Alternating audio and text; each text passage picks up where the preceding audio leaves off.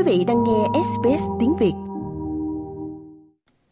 Mọi chuyện bắt đầu với một với một cuộc gọi khẩn cấp 911 từ một người nói tiếng Tây Ban Nha về việc hai chiếc thuyền gặp nạn bị lật dưới nước.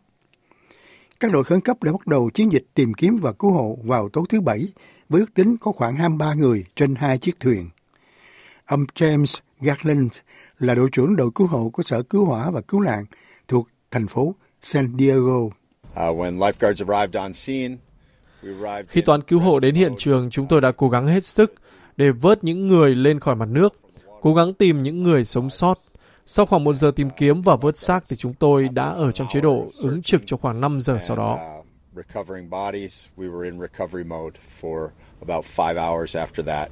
Được biết có ít nhất 8 người được xác nhận đã chết.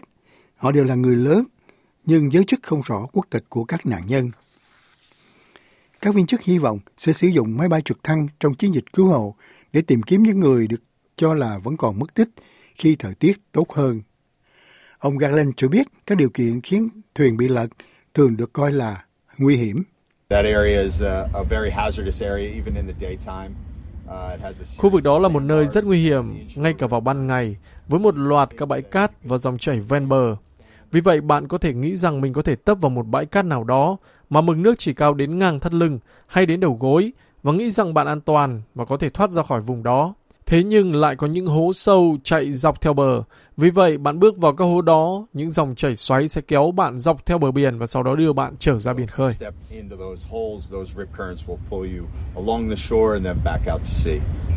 Trong đó, đại tá James Pitler là tư lệnh lực lượng phòng vệ bờ biển San Diego.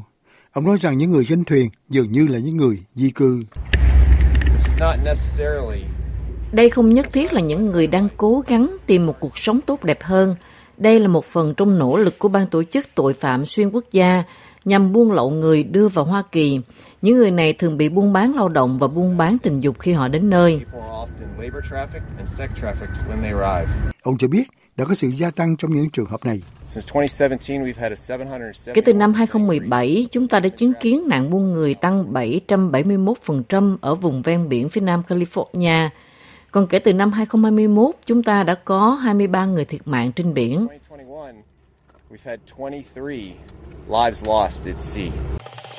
Quý vị muốn nghe những câu chuyện tương tự có trên Apple Podcast, Google Podcast, Spotify hoặc tải về để nghe bất cứ lúc nào.